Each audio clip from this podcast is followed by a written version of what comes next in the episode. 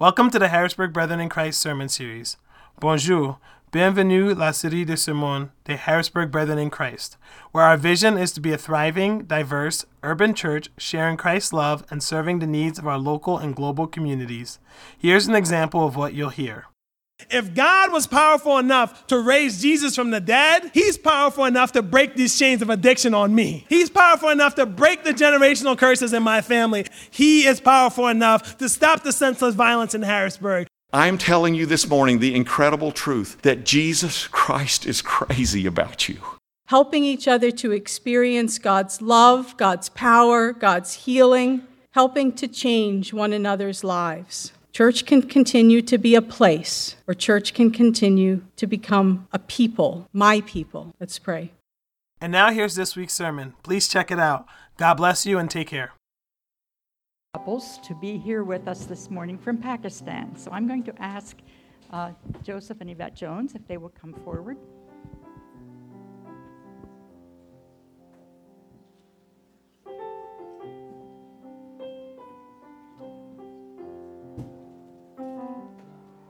It is so good to have you here with us this morning. And we would like to hear a little bit about what's been happening in your lives over the last little while. Well, due to the We told we time, only had five minutes. I know, due to the timing, I, you know, we want to respect that. But we're just really so thankful for all your prayers that have brought us here. You know, the song God Made a Way, He made a, a way for us to return back here a couple of days ago and to come through some challenges. But He has been so faithful to have kept us, to have protected us, even in the midst of constant terrorist threats. But God has been faithful to us, and it's been because of your prayers and your support that we were able to return back to our homeland. Uh, you know, one thing that I just want to leave with you is that our lives are not our own, and we were bought with a price. We were made to fulfill not our plan, but His plan. And sometimes we think that we're going to be doing one thing and He has another plan. And so we thought we would be in Pakistan for many years, and our commander in chief had another plan for us. And so we are in submission to whatever His will is for our life. And I'll let Dr. Jones tell you what that is. Yeah, thank you so much for your prayers because we really have felt them. Uh, you really don't uh, uh, know in terms of how much uh, and how effective they've been. Uh, sometimes we just keep praying and praying and never know, but how effective.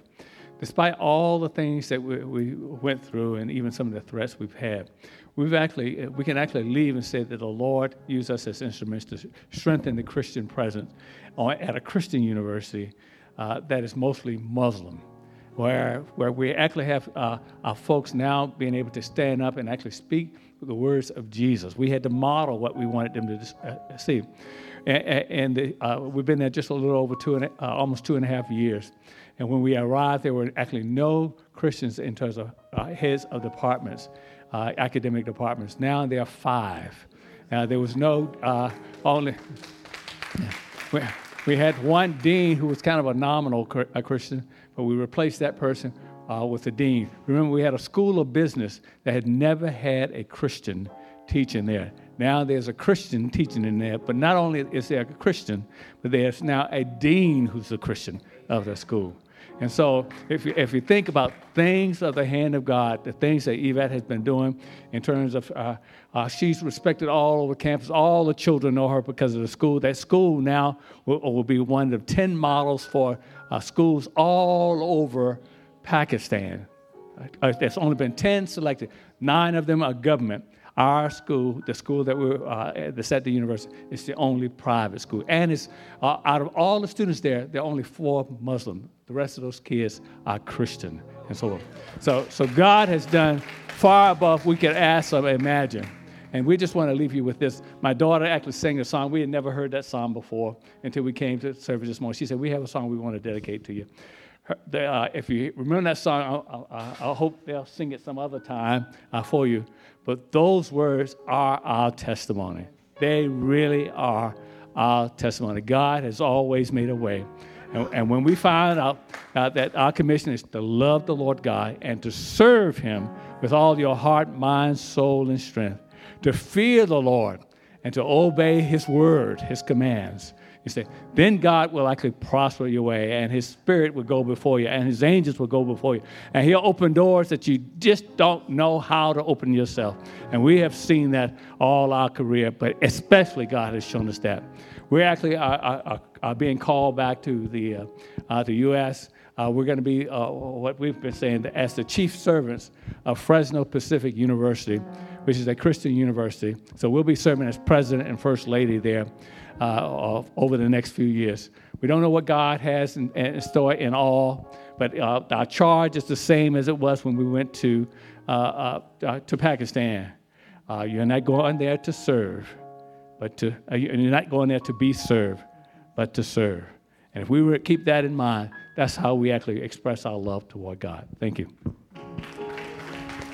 Thank you so much. And now I'm asking their family who are here and any members of the mission um, ministry team here at the church to come forward as we pray together for um, our friends here.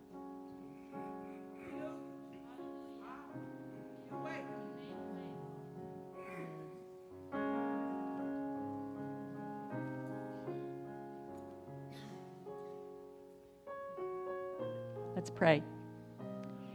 Father, thank you so much for making a way for uh, Joseph and Yvette to be with us today. Thank you for the years of ministry they gave in Pakistan, for the lives that have been changed, for the way you worked through them to change other people's lives. And thank you, Lord, now for giving them a new, a new challenge.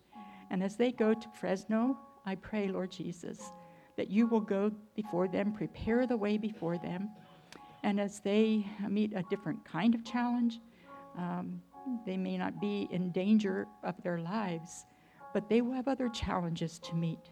And Lord Jesus, I pray that you will be with them to give them the strength they need, the wisdom in the decisions they need to make. Give them guidance as they relate to students and other, other members of the faculty and staff. And Lord Jesus, use their lives for your for your sake and for the growth of your kingdom. We thank you for them. We thank you for the way that they are going to be used as they yield themselves to you. And so, Lord, we place them in your hands and we pray you will go with them, open the way before them, and meet their every need. We thank you in Jesus' name. Amen.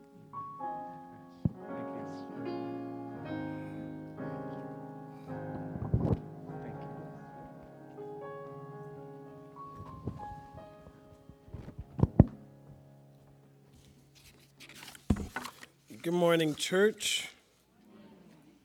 Good morning, church. Oh, there you are.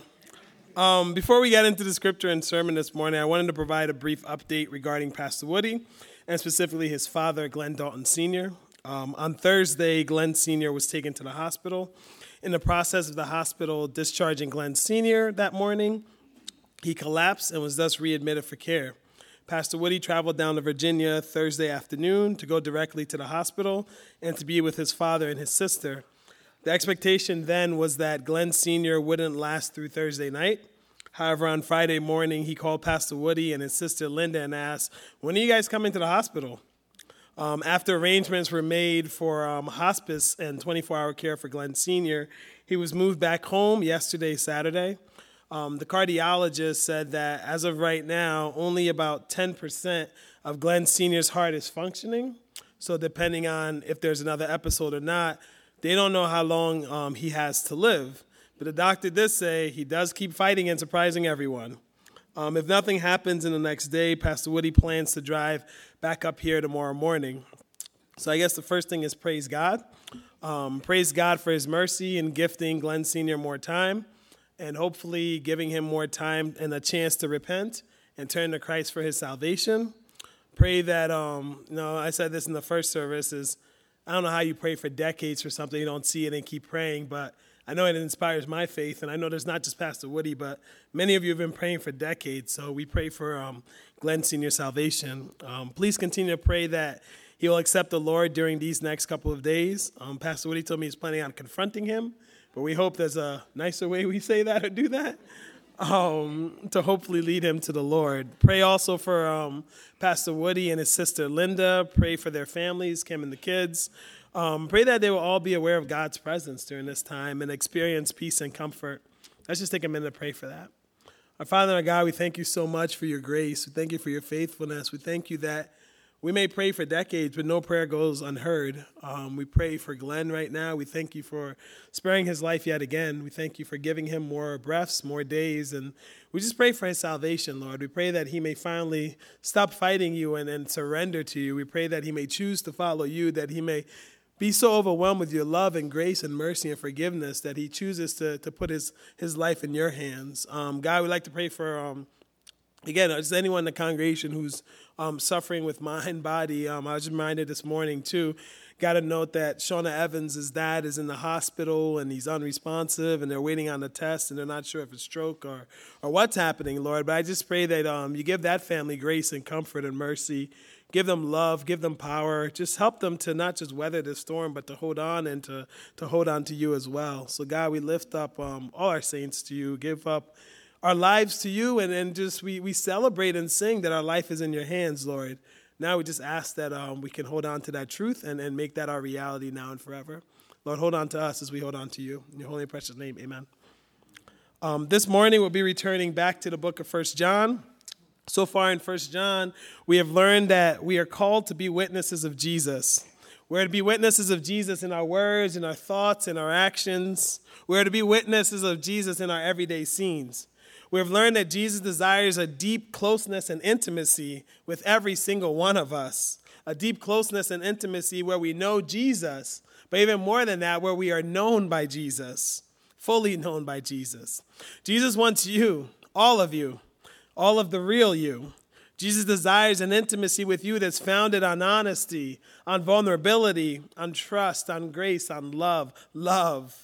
This is what Jesus had with John, and it's what Jesus desires to have with every single one of us. In 1 John, we have also learned that God is light, and in him there is no darkness at all. We have been reminded that light is always superior to darkness, and that we should not be known for complaining about the darkness that's all around us. We should not be known for complaining about the darkness, even the ones in us. No, no, we are to be known more for shining our light in the darkness shining our lights in the darkness within and all around us. In 1 John, we have learned and been reminded of this beautifully gracious truth that the darkness is passing because the true light is already shining. The world may not be as it should be, but the darkness is passing and God's true light is already shining. We know and we see brokenness and the destruction that sins bring. Every day we see and we know brokenness, but the darkness is passing and the true light is already shining. As we, the church, as we live to shine our lights for God's glory, because every single day and with every single breath, we can work to make Christ's kingdom come. We can work to make our Father's will be done. Amen. In 1 John, we have also learned the importance to know God and remember. To know God and remember. Remember that we are to be shaped by God. We must always be shaped by God's commands. We must always be shaped by God's heart. Know God and remember that your sins are forgiven. You're more than your past. You're more than the worst thing that you do. You're not defined by your past, but only by your Jesus and your God. Know God and remember that He is revealing Himself to you every single day. Know God and remember that He will help you overcome the evil one, the darkness out there, and even the darkness within. Know God and remember. And last time we were reminded that now and always we must love God and not this world. Yes, the flesh rages within us, but the spirit of our living and power for God also lives within us. And that's what helps us to overcome. We're more than conquerors, amen? The world and the flesh will rage on, but you'll be all right. Just let God be God. Be faithful, and God will always be good and true. The world and our eyes will choose covetousness over contentment, but our call is to work to store up treasure in heaven. For where your treasure is, Jesus reminds us, there your heart will be also. The world and pride of life seek to devour you. So give Jesus the rightful place in your heart and in your lives. Let Jesus always be your Lord. Amen. Which brings us to our passage this morning. Our scripture this morning is 1 John 2 18 to 27. 1 John 2 18 to 27. We'll also have the verses up on the, on the walls up front so you can follow there as well. In 1 John 2 18 to 27, we read, Dear children, this is the last hour. And as you have heard that the Antichrist is coming, even now many Antichrists have come. This is how we know that it is the last hour. They went out from us, but they did not really belong to us. For if they belonged to us, they would have remained with us. But their going showed that none of them belonged to us.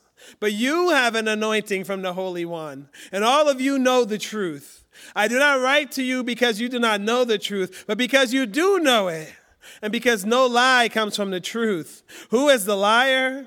It is anyone, it is whoever denies that Jesus is the Christ. Such a person is the Antichrist, denying the Father and the Son. No one who denies the Son has the Father, but whoever acknowledges the Son has the Father also. As for you, see that you what you have heard from the beginning remains in you. If it does, you will also remain in the Son and in the Father. And this is what he promised us, eternal life. I am writing these things to you about those who are trying to lead you astray. As for you, the anointing you received from him remains in you, and you do not need anyone to teach you. But as his anointing teaches you about all things, and as the anointing that is real, not counterfeit, just as it has taught you, remain in him. By the time we reach these verses in 1 John, the writer is finally ready to tackle the elephant that's been not so quietly in the room. See, John's church back then, like so many churches ever since the beginning, has reached a point of deep contention.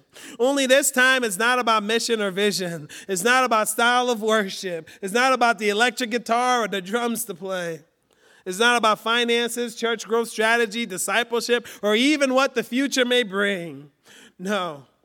You know, John's church and increasingly much of all the early Christians had reached a point of deep contention that is perhaps the most fundamental and foundational question in all of our faith. Who is Jesus? You can't talk about mission and vision if you don't know and can't acknowledge whose mission we're on and whose vision we're supposed to be following. The point of contention was not about style of worship, but whom? Whom exactly should we worship? You cannot talk about church finance, church growth strategy, discipleship, or what the future may bring if you're not quite sure who exactly we're all supposed to be surrendering to.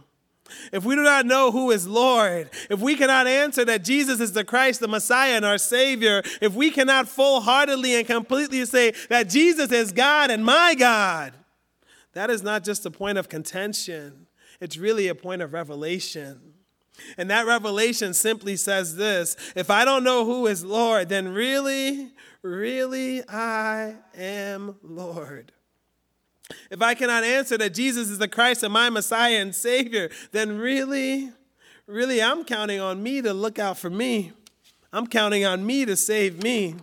The revelation says that if I cannot full heartedly and completely say Jesus is God and my God, then really, really, I like being God. Or at least I like choosing the gods I get to control. Needless to say, denying the Son was unacceptable to John. Denying that Jesus is Lord and not living with Him as Lord of your life denying that Jesus is the Messiah and Savior of your soul, denying that Jesus is God and your God, denying that the Son is unacceptable to John. But even more importantly, it is completely unacceptable to God our Father, to Jesus the Son, and to the blessed Holy Spirit. But that's not what this group who had been with John's early church, this is what they said, this is what they believed, and this is how they chose to live which certainly calls on us. It challenges us really. Do we say, do we believe, do we choose to live with Jesus as Lord of our life? All of our life? All of it?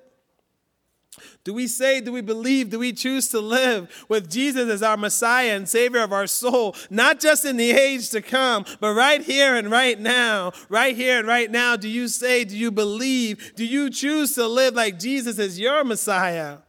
That Jesus is the Savior of your soul? Do we say, do we believe, do we choose to live with Jesus being God and being our God? Where is it in life that you find it easy to believe and trust that Jesus is God? Your God. But where is it hard? And where is that one place, or for many of us, where's that, where, where are those places where we don't think about Jesus being God because you've got this. You've got this. But what have you got? What have you got apart from Jesus Christ? Denying the Son is completely unacceptable to John. It is unacceptable to the group that remained and became the church of both yesterday and we, the church today. But most importantly, denying the Son that Jesus is Lord, that Jesus is the Messiah, the Savior, that Jesus is God and our God. Denying the Son is completely unacceptable to God our Father, to Christ the Son, and to the blessed Holy Spirit. So, this one group in John's church denies Jesus. They reject him as Lord. They reject him as more than anything, just a common man or really anything more than just a super blessed man that the Spirit of God came on for a certain time and then left. But he was just a man. They reject Jesus and they leave. You know, to call this a church split would seem a bit minimal. To call this seismic would be a little bit closer to the truth. You see, in an early church that was known more for their complete dedication to God, to Christ, and each other, this was seismic. To a church that was built on Jesus' teaching, now given through the apostles like John himself. This was seismic. And to an early church that was built on fellowship, on breaking bread, on communion, on prayer, on God working in powerful ways. To an early church that was built on sharing everything with everyone and seeing their numbers grow and grow and grow as they praise God and actually enjoy the favor of all the people. To this church, to this group from within, denying and rejecting Jesus was simply devastating.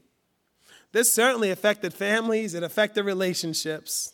This affected the close knit community and kept affecting them. You know, I'm sure it affected them in ways they saw coming and also in ways that they could not even possibly ever dreamed or imagined. A group from within this church denying Jesus was so devastating that John wasn't now just addressing the elephant in the room, but he was addressing the elephant in the room by being a bull in everyone's china shop and by being a bullhorn loudly and clearly in everyone's ear. John's response to the group that denied Jesus and left, and to the church that remained faithful to Jesus and stayed, John message to them yesterday. And to we, sisters and brothers, today, John's message is simply this we must choose Christ and keep choosing Christ. Is Jesus Lord and Lord of your life? All of your life? You say, yes, well, good. John says, choose Christ and keep choosing Christ. Is Jesus the Messiah and Savior of your soul yesterday, today, and forever? You say yes. John says, well, good. Choose Christ and keep choosing Christ. And is Jesus God and God of your life, all of your life? You say yes, well, good. John says, choose Christ and keep choosing Christ. Sisters and brothers, the message yesterday from our brother John is the same message I'm here to proclaim to you today. Is the same message you live to proclaim in here. It's the same message we all must live to proclaim out there. Choose Christ and keep choosing Christ. Choose Christ and keep choosing Christ. Amen. John begins the passage by reminding his audience and us that, dear children, we are in this, the last hour. By this, John simply means the, to keep us fixed on this truth that Christ our Lord shall return. Christ is coming again. And Jesus our Christ can return at any given point. We are in the last hour because every day, every hour, every minute, every second, every moment brings us closer and closer and closer to the day Christ will come again. John's last hour is simply based on Christ's promise to come again. And if we are moment by moment closer to Christ's return, then it makes sense that the Antichrists are also here. The Antichrist and many Antichrists have come, for we are in this, the last hour. You know, John is the only New Testament writer to use the term Antichrist, and the rest of us have been abusing it ever since. You know, even back then, people imagine, you know, the Antichrist being this super evil figure to come in the last days, right? But here, in this passage, in First John, when we're reading, here, John is more concerned not about some evil guy to come or evil person to come. John is more concerned about Antichrist and the many Antichrists who are already here. See, for John, Antichrist is very literal in meaning. To John, and in this passage, Antichrist is literal. Antichrist are anyone or any people who are anti, against, or opposed to Christ, Jesus our Lord. So the question for us becomes who are the antichrists in our world today? Who are the antichrists in our everyday scenes? And if we're bold enough to look within, and if we're humble enough to admit before the Father that we might be harboring some antichrist thinking, that we might be doing some antichrist living, and that we might even be doing some antichrist things always, even within ourselves. The question becomes is there antichrist thinking? Is there antichrist living? Is there antichrist doing in your life right now? We'll get back to that a little bit later. The key here for us to remember is that this group from within the early church didn't just have Antichrist thinking, living, and doing. No, they were bold enough and they were assured enough in their heresy and in their falsehood. They were bold enough and so assured in their heresy and falsehood that to them Jesus wasn't Lord. So, how could he be Lord of their life? To them, Jesus wasn't the Messiah or Savior, so how could He save them? To them, Jesus wasn't God, so why do we need to worship Him? So John says, sisters and brothers, back then and we today, live to proclaim in here and out there that we are going to choose Christ and keep choosing Christ. You know, sisters and brothers, we do not know the sheep from the goats. but Jesus does. We cannot know the wheat from the tares, but Jesus does. We don't determine the righteous or the, or the unrighteous. We don't hold the keys to heaven, but Jesus does. See, this group back then was so bold and so assured that Jesus was not God that they left the church. They were so sure that they were the sheep, but in denying Christ, they were really the goats. They boldly proclaimed to be the wheat, but in denying Christ, they were the tares. And they were so assured that they were the true righteous ones. But in denying Christ, they were only what? The unrighteous. Denial of Jesus as Lord, as God, denial of Jesus as the Christ and the Messiah is proof that you don't really belong to Him and probably never truly did. You know, John adds that denial of Jesus as Lord, as God, as Christ and Messiah is also proof that you do not really belong to the church and probably never really did. Right thinking, right living, right doing, that Jesus is Lord, that Jesus is Savior, that Jesus is Messiah, that Jesus is God and your God is the only way to prove that you belong to God. It's the only way to prove that you belong to the body of Christ. You know, our favorite um, North African brother, Augustine, and if he's not your favorite North African brother, I'll make him your favorite North African brother. But that great North African saint of old once said this if you believe what you like in the Gospels and reject what you don't like, it is not the gospel you believe in, but yourself. If you believe what you like in the Gospels and reject what you don't like, it is not the gospel you believe in, but yourself. You know, I cannot think of a better description of this group that left the church back then or even the many still lost and the many still leaving the church today. They do not believe in Jesus, they believe in themselves. You know, my heart breaks for the many who deny Jesus is God. I see them in groups of two knocking on my door to proclaim their version of the gospel. I see them talking about their prophet and lifting up a man who died and who's still dead and holding that man who's still dead, who is just a regular person like you and me. I see them lifting up their prophets higher than Jesus, who is God, who's living and risen from the dead and alive, and it breaks my heart. My heart breaks for the many when I hear them say that Jesus was a really good teacher. He had so many good lessons and principles to live by. My heart breaks because the only lesson they need the only principle they need to live by is to make Jesus Lord of their lives and submit to all of his teachings and not just the one or two we seem to really like. My heart breaks, and I'm reminded, though, that I need to pray. Will you join me in praying for these children who need to come home again? Will you join me in shining your light for God's glory so that they may see that light and glorify our Father in heaven? The truth that Jesus is Lord, the truth that Jesus is the Christ and our Messiah, that Jesus is God and our God, this truth, John calls it an anointing that we receive from the Holy One. Christ Himself has revealed and gifted us this truth, and John calls it our anointing. You know, in Scripture, people were anointed with oil to perform a specific task especially for the prince, priesthood or, or kingship. That's probably not new to many of you. You knew that. God anoints people, right? Sometimes we even do it here.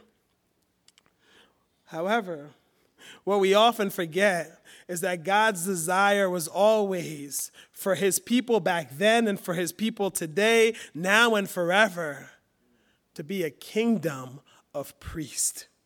That is, every single person in the family of God was expected, was tasked with, was anointed to be a priest to their world. God didn't just call the pastors, He calls all of us pastor. God didn't just call us one or two priests, He calls all of us priests. It was always His desire that we all are in this together.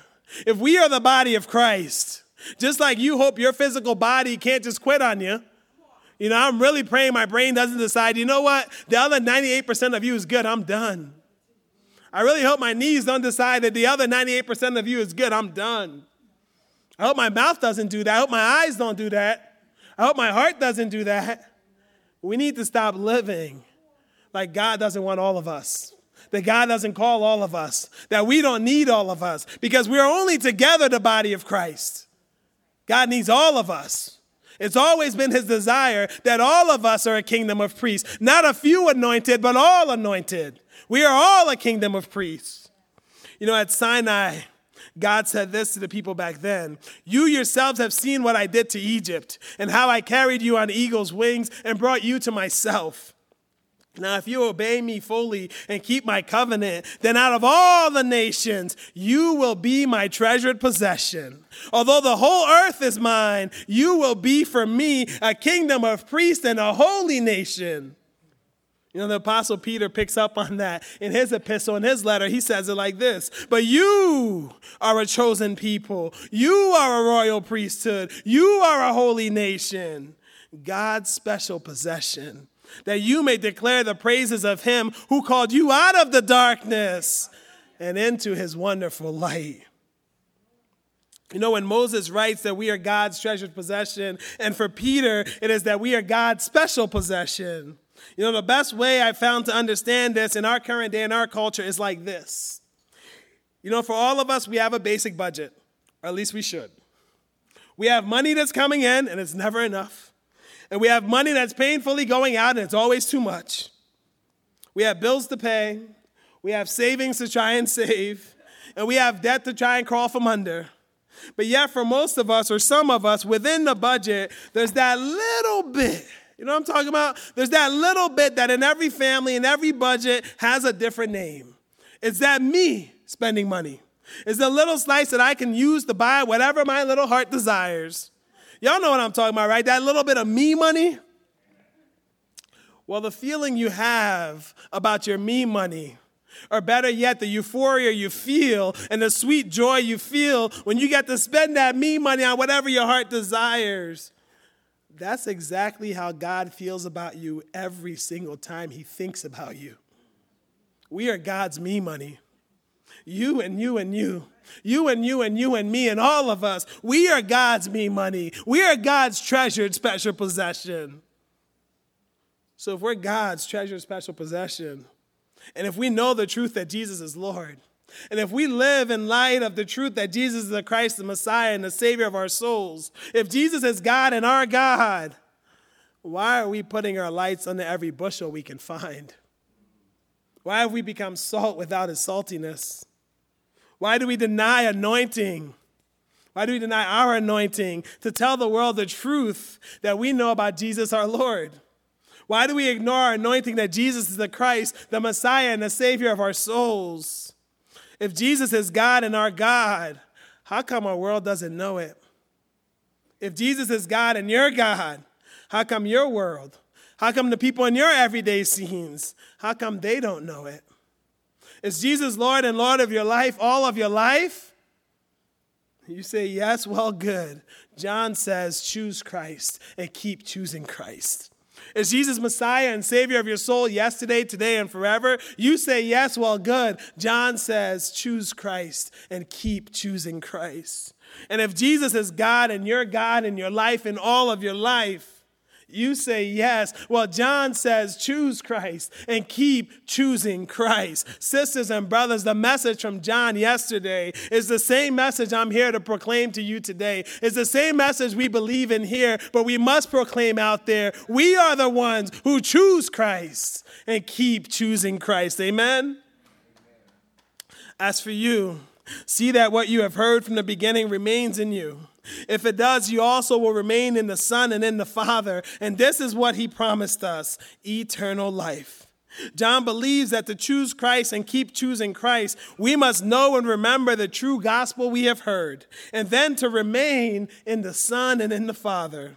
You know, a couple weeks ago, I was part of a team that was leading breakout groups of teachers and administrators on issues of diversity. Know, I walked into my assigned room and two of the teachers were already there about a half hour early. That was the first miracle. The second impressive thing, though, was that two of them were putting their heads together to solve the math problems on the board. Now, it was a middle school, so I'm hoping it was an eighth grade problem because it was a little tough for us to get there. I decided to join in the fun, and it took us a little while to get our bearings, you know, but we figured it out. We didn't remember, though, it taking that long for us to figure it out in eighth grade.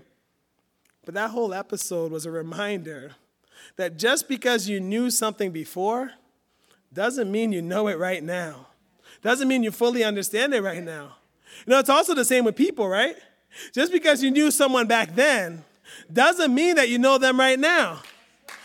Now, I think this is why John, in essence, teaches us again what Jesus taught. We must remain in the Father and in the Son. If we desire to bear fruit, we must remain true, and we must remain in the true vine that is Jesus our Christ. One of the best ways I have found to describe how we need to make a priority with remaining in the Father and in the Son is to look at our own connection points with the people we love and then apply that same connection points to the Father and the Son. For example, in every single relationship, communication is very important. You know, one of the things I learned from Pastor Woody in um, premarital years ago, he said, you know, communication is important. And we're like, we looked at each other, like, yeah, that, that sounds good. He goes, how much communication do you need? And we're like, ooh, we just got a PhD level math problem. Um, what do you mean? He goes, how much communication do you need? And I was like, know, like, mm, you know? And he goes, the answer is enough. How much communication do you need? Enough. Whatever it is for that day, you give enough. Whatever it is for that week, you give enough. You always give enough. And enough always looks different. It's just enough. But I was thinking about this, though, about communication. See, communication is not at its best when there's only one person speaking. And especially when that one person never seems to want to listen. If I truly desire to remain in the Father and in the Son, I must communicate with God. I must pray. But like every good form of communication, I must pray with my heart in conversation with God. That means that I cannot do all the talking and call it prayer or call it communication. It means I must learn to make space to hear God speak to me as well. Remaining in the Father and in the Son also means submitting to God's will, submitting to the Holy Spirit within. The Antichrist on the outside and sometimes within us, they know very well how to lead us by our flesh. We all have thorns in the flesh. We all have sins that we're all susceptible to. We all, at any given point, can choose and do choose to make ourselves God and to make ourselves the Lord of our own fates. I think this is certainly part of the reason that John ends our passage this morning saying, I am writing these things to you about those who are trying to lead you astray. As for you, the anointing you received from him remains in you, and you do not need anyone to teach you. But as his anointing teaches you about all things, and as that anointing is real and not counterfeit, just as it has taught you, remain in him. You know that we have people that we have things, and that for some of us we have a place or places that are trying to lead us astray and away from God should not be a shock to you, the Christian. Our world is at war with our Christ, and in turn, that means our world is at war with you. And quite often, our world is obsessed with getting and keeping you pacified. Whether it's working to keep your eyes off of Jesus, whether it's working to keep your heart far away from the Father, whether it's working to keep your light hidden under every single bushel, whether it's working to make your sins seem so dark that you grow to think that you are not loved, that you grow to think that you cannot possibly be redeemed. Our world wages war against you. It wages war against your mind, your body, your soul, and your heart. Because to keep you pacified in this war is to make you not just collateral damage, but it's to make you unusable. But, sisters and brothers, if we keep our eyes on Jesus, we can walk on water. Amen? Keeping our hearts in our Father's hands, abiding in Him makes it possible not just for us to bear fruit, but for us to bear much fruit.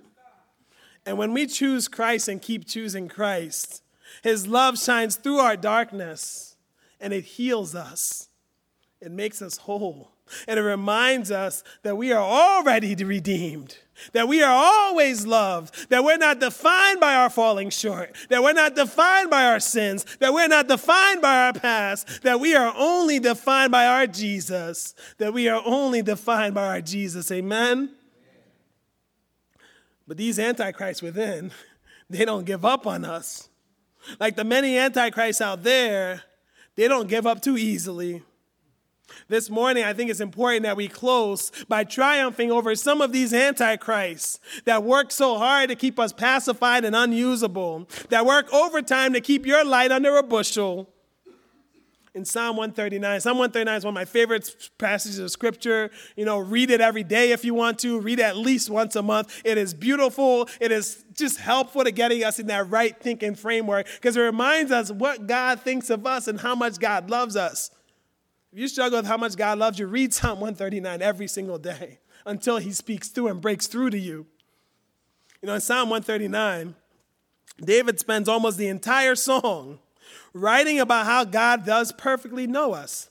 This is one of my favorite passages in all of Scripture. David calls us to actually take comfort in God knowing everything about us. And at first, that seems a little weird because you're just like, I don't know if I want to know everything about us. But David seems to say, no, he already does, and he still loves you. God knows everything we do. He knows everything about us. He knows the hairs on our head. He knows down to our bone structure, which when I was a kid, I found out you had over 200 bones in the body. I found out there's billions of people in the world. I remember going to my Sunday school teacher, I was just like, You're telling me God knows billions upon billions of bones? And she goes, Yeah, but you're only thinking about the people who are alive now. And my mind was like blown. I'm like, Oh, that's right. He knows everyone's bones who's ever lived and whoever will live.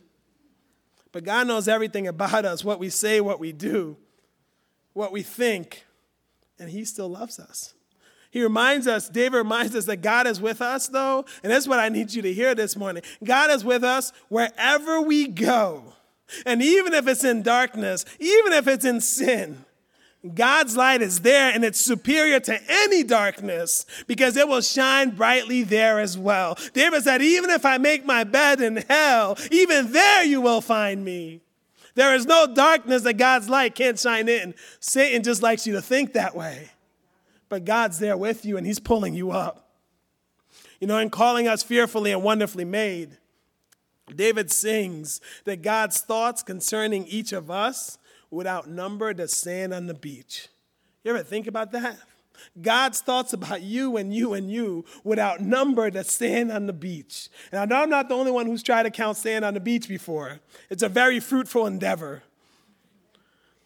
But that's how much God's thoughts for us. Then David, you know, being a warrior and all, after all this mushy gushy stuff, he wants to kill people. And he said, You know what, God? I want you to slay all these antichrists. I want you to kill all of them. For any enemy to God is an enemy to me as well. But then David, after he gets over killing people, David ends with one of my favorite verses in all of Scripture.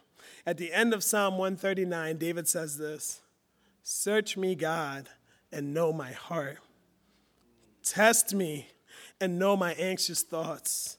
See if there's any offensive way in me, and lead me in the way of the everlasting. Sisters and brothers, I believe this is the cure for conquering the Antichrist here in our heart and many of them that's running out there. If we desire to truly choose Christ and to keep choosing Christ, we must intentionally pray what David prayed. We must be vulnerable enough before God to ask Him to search me and know my heart. We must be vulnerable enough to say, God, you know me perfectly, but here before you, I lay my imperfections at your feet. We must be vulnerable enough to say, Lord Jesus Christ, test me. Know all of my anxieties. Know all of the places where I lack trust, where I lack mercy, where I lack grace, where I lack love and love. The place where I lack you, Lord Jesus, fill me up with more of you and more of your Holy Spirit. And then comes this hardest part. We must be willing and vulnerable enough to say, Lord Jesus, if there's any Antichrist way within me, please destroy it. Lead me in the way of the everlasting. If there's something that I think that's not worthy of you or what you desire of me, Lord, remove it from my mind and take it as far as the east is from the west. If there is something I desire that's not worthy of you or what you desire of me, Lord, remove it from my heart and place it, replace it with only the desires of your heart. And Lord, if there's anything that I do or am doing that is not worthy of you and what you desire for me, Lord, forgive me. Lord, forgive me. Lord, forgive me and lead me in the way of the everlasting. Sisters and brothers, I want to give us a minute right now to try and do that right now. To ask the Lord to search us and know our hearts. To ask the Lord to test us and know our anxieties and our anxious thoughts. To see if there's any offensive, antichrist way in us. And to ask the Lord to help us defeat that antichrist thinking, living, and doing. Let us ask Jesus, our Christ, to lead us in the way of the everlasting. Let's take a minute.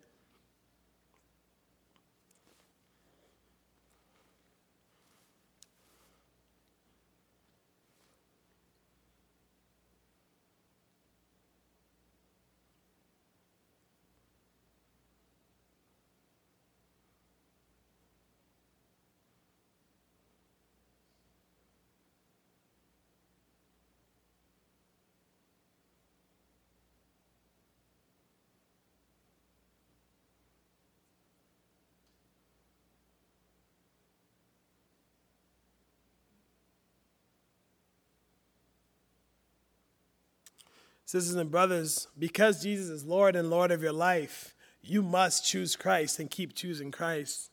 Because Jesus is Messiah and Savior of your soul yesterday and to forever, you must choose Christ and keep choosing Christ. And if your willing and bold enough to say this morning that Jesus is God and you're God, you must choose Christ and keep choosing Christ. Like to invite Randy and Marilyn up for our final song. Like to invite the intercessors up as well. We'll pray for you for anything and everything. But that message that John said all those years ago, it's the same message I want to say to you today. It's the same message we must hold on and hear and live out there that we are the ones who will choose Christ and keep choosing Christ. Amen?